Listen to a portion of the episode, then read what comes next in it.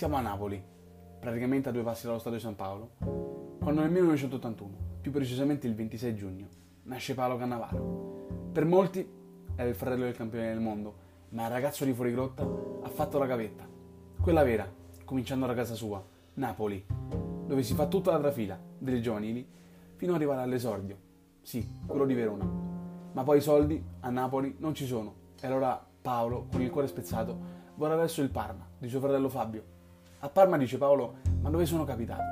Qui sono tutti dei fenomeni, ma ai tempi il Bibi Cannavaro se la cava e rimane sotto contratto con il Parma per ben sei anni, dove anche il prestito, sotto il balcone di Giulietta Romeo, fa crescere lo stesso Paolo.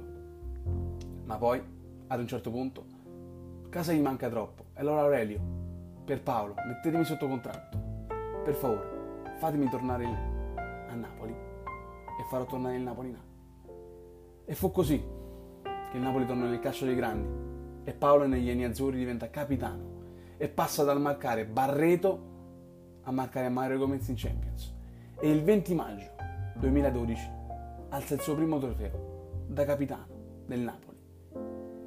Poi nella stagione 2013-2014 arriva lui, Rafa Benitez, che cambia il Napoli e la ventata di aria fresca portata dal tecnico spagnolo porta via anche la sua titolarità Paolo, nonostante l'età, vuole ancora giocare. E allora a 33 anni, tra le lacrime di una città che perde il suo capitano, si atterra a Reggio Emilia, dove lotta, suda, combatte, come sempre, e fa anche qualche gol.